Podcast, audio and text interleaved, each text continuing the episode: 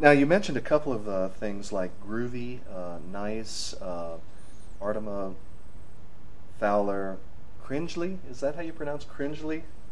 I'm kind of free associating here, and uh, um, the the the weblogs that you read. Uh, Bob Cringely. Oh, Robert Cringely. Well, he's he's on PBS. He's Okay. I mean he's been around for a long time. Okay. And the guy's a really good writer, and he's every once in a while he'll say something wacko. Like at one point, he decided I don't I, I think he just has been away from programming too long, and he didn't get refactoring, and he just said refactoring. The code works. Why would you change it? That's dumb. And um, you know, so so sometimes he shoots from the hip a little bit like that. And I think I think the programming community just hammered him horribly for that. So, um, so he's probably a little more careful now about stuff like that. But he, you know, I, I, I find he's useful to kind of keep track of of things that I don't necessarily pay attention to. So. Um, So he's on your list of. Uh, yeah, well, I just recently added that little list of things that I read next to my articles, and um, you know, I I don't know, I I, I tend to. I guess no, I'm not sure if I ever really jumped into things that early, you know, because sometimes, well, like you'll often send me an email and you'll say, "Oh, I've discovered this new thing. It's really great. I'm jumping into it." And it's, you know, I, I tend to to kind of let p- other people filter some of those things for me, um, and watch carefully because you realize, oh, you got a certain amount of time. It's it's not even just a certain amount of time. There's a certain amount of cycles, maybe. um, actual useful brain think time that you have per day. Right. You know, and it's on a good day it's probably four hours or something like that. And and of course I think it depends on the kind of the tasks you're doing. But for example, when I'm struggling with trying to figure out generics, trying to wade through the uh, the miasma of the different um, you know, people have written all sorts of misinformation about it. There's there's um, you know probably actively um, misinformative um, PR that's happening, et cetera. So I have to wade through all this stuff and say, you know, what's really going on here? And that kind of thinking, well, I don't think I get four hours of that a day. You know, it depends. If I hit a wall early, sometimes it's just like, oh, I'm stuck. Um, it's almost like I need another sleep cycle before I can figure stuff out. But then there are other sorts of things, like, you know, for example, when I start building uh, the web the, the web sales site for the interview CD using Quixote, well, that's probably something that is um, going to be a fun enough and b sort of busy enough that I can I can spend a lot more time on that. But um, I forgot how we got off on that, or Well, how I, I- got off on I, that. I mentioned a few things. Oh yes, that's right. You th- you were free associating, and I was just supposed to. Um, yeah. Well, um, there's programming language. I mean, you you threw a whole bunch of things out there which were not terribly connected. So, like you mentioned, Groovy and Nice. Nice and Jython and D. The languages that I'm, well, Chuck Allison just gave a presentation um, at a conference at the university where he teaches. And he, um, he talked about both C and what's happening now with the, the committee's meeting again, and they're doing interesting things to the language. And also the D language, which Walter Bright started creating.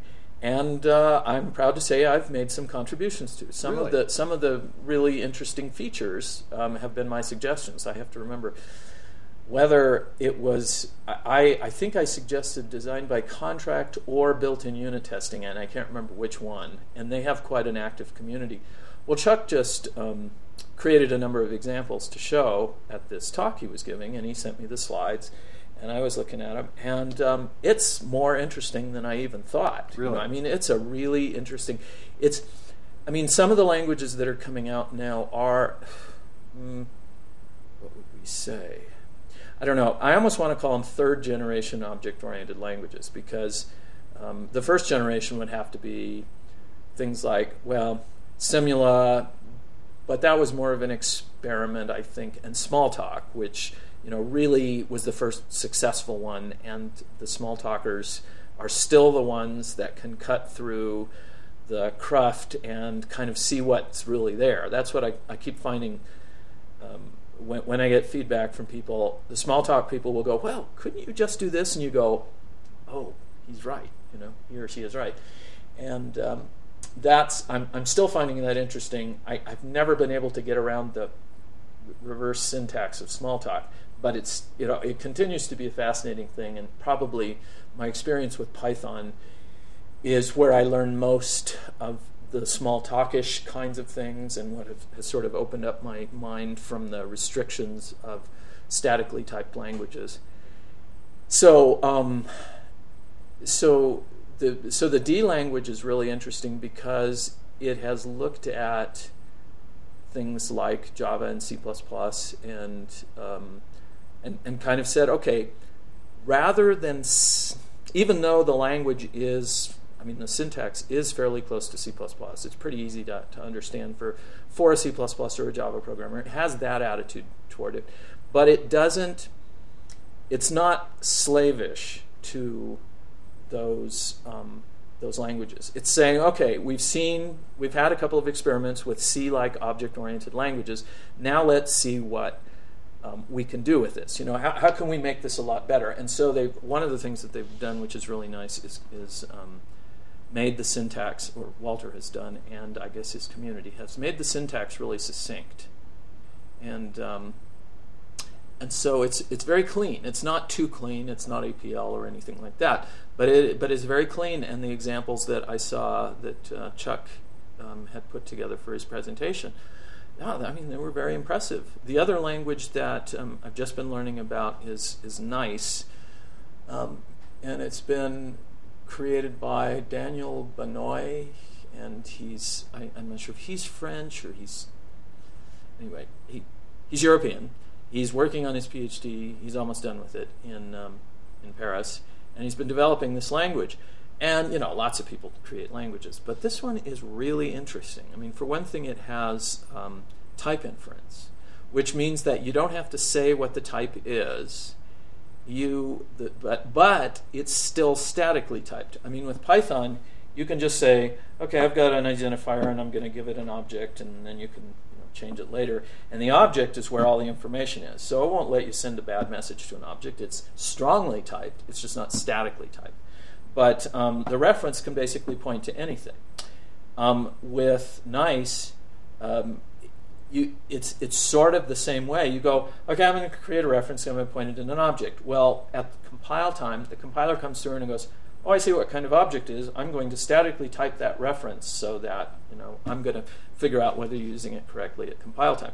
So it has that appeal for Java programmers, but the language is much more powerful. It has um, things like multi methods, and it has boy, I, I can't um, I can't actually list all of the things that it has, but um, but it's anyway it's it's quite fascinating. But what's really interesting about it is that it creates. Um, I mean, it, it just builds JVM modules. I mean. So from the outside, as a Java programmer, you could consume these things as libraries, and you wouldn't know that they were written in Nice. But on the other side, you could be writing them in a much more powerful language and be more productive. And that's really, I mean, you know, I know it gets distracting when I, when I, you know, kind of go in and look at all these languages and, and sort of pick them apart and everything. And people often feel like it's a personal attack, and sometimes I, sometimes I go overboard because I'm annoyed with the marketing attitude of Java. And um, so, anyway, but despite that, um, what I'm really trying to do is figure out ways to be more productive. Right. And, um, and so that's why I look at these other languages. I look at, okay, well, you know, where are the roadblocks in one language and how is another language um, helping solve those things and make somebody more productive? So, well, something that's really interested me that you've just started doing recently, I think, is these, uh, these on-site co- consultations. Uh, I don't know exactly what you call them, but basically you'll come in and you'll you'll do uh, a code walkthrough, a, a, a review mm-hmm. of an architecture, a design. I know that you've been very interested in XP, lean programming. Well, ever um, since it came out, yeah. Ever since it came out, and I, I'm, you know, I can think back on projects that I've been involved with, where there have been modeling approaches, there have been management approaches, there have been language choices, and uh, it could have gone one way, it could have gone the other. We wound up going into production or not, mm-hmm. and uh, you know, it would have been great to have an impartial person who was conversant in these technologies and approaches come in in a very unassuming way in a very uh, humble way and and say, hey, you know, you might have thought of this. Uh, so uh, how do you, how do you approach that? Yeah, despite my um, occasional diatribes on my weblog about some of the Java designs, I don't. Yes, I mean, if those people were in the room with me, I would be much better. But I think it's it's the marketing people that seem like they're in the room with me, and those are the ones that I get annoyed with. Right, so right. I, I should someday I have to apologize for all that. But um, well, mostly, I mean, you know, usually what we do is get together and um, actually, literally walk through a design or an implementation or an architecture or uh, whatever it is that somebody has created at a certain point. And a lot of times, just the review of, of this will make a big difference because you um, you end up rethinking what it was that you've done rather than just saying, well, we've already accepted that. And mostly what I look for is the places where change can be encapsulated. And that's a lot of what we're trying to do with, with a design is we figure out what changes and we encapsulate it in some way or another. And that's kind of um, parlance of, of, design patterns. Um, and a lot of times we encapsulate the wrong thing because we don't necessarily think about it. And so, so what I'm looking for is a lot of times, well, what is it that's really changing here, and are we are we encapsulating it in such a way that it will allow that change to happen easily? You, you don't necessarily know what's going to change until you get further along in the project and you start making changes, or the thing is running and it needs to have a certain dynamic characteristic to it, or something like that. So, so but but the idea is that the the review process gives opportunity for um, uh, well issues to come up. I mean, sometimes people don't understand certain aspects of a technology or the language they're using, or um, well, for example, design patterns, or or even whatever it is that they're applying it to. And sometimes we can have little mini um, learning sessions around that. And it's and it, I think it, it tends to be much more immediate to the people than if I am giving a seminar and I say, okay, here's a problem that I came up with, now you solve it. Well, if it's like, okay, here's your problem that you're trying to solve right now, or you tried to solve it one way, so you, you have a pretty good understanding of it. Now let's re examine that to, to make sure that, that it's um, the best way for your particular system. And of course, one of the things to, to be aware of is um, maybe it doesn't matter. You know, maybe maybe a solution is just fine the way it works. I mean, that's that's sometimes uh, something we have a hard time letting go of. But it happens. Well, it does happen. Well, I mean, that's the whole premature optimization problem. So it's like it's like I happen to know a lot. I mean, somebody happens to know a lot about a particular technology, and so um, it can seem roaringly uh, inefficient to them. And well, we got to do that. And when, of course, actually you don't know until you run the profiler and find out where the program is spending all of its time. Even you, you don't even know if the program is too slow. So, um, so it's the same sort of thing. It's easy to focus your energies and spend your money in inappropriate places. Whereas very often, one of the things that they try and do in, in XP is, um, well, do the simplest thing that can possibly work, which has a number of layers of complexity to it. But the idea sometimes is, well, let's just let's just do the simplest thing that we can get running, so that we can get the system running, and then we'll see if it's if it satisfies our needs. And one of the needs might be has to run at a certain rate, but you don't know until you get the thing together. And then you might run the profiler and say, well, we threw in this library and we discovered, um, you know, it's badly written or it's slow or it's inappropriate somehow, and and that's where our bottleneck is. So we either you know write it by hand, we find an, ideally find another library that does what we need it to do, or if necessary, we we write it or parts of it by hand. You know, those sorts of things and that's when it it becomes a little bit more of a balancing act. Things where you have to you, you kind of have to have a little bit of um, perspective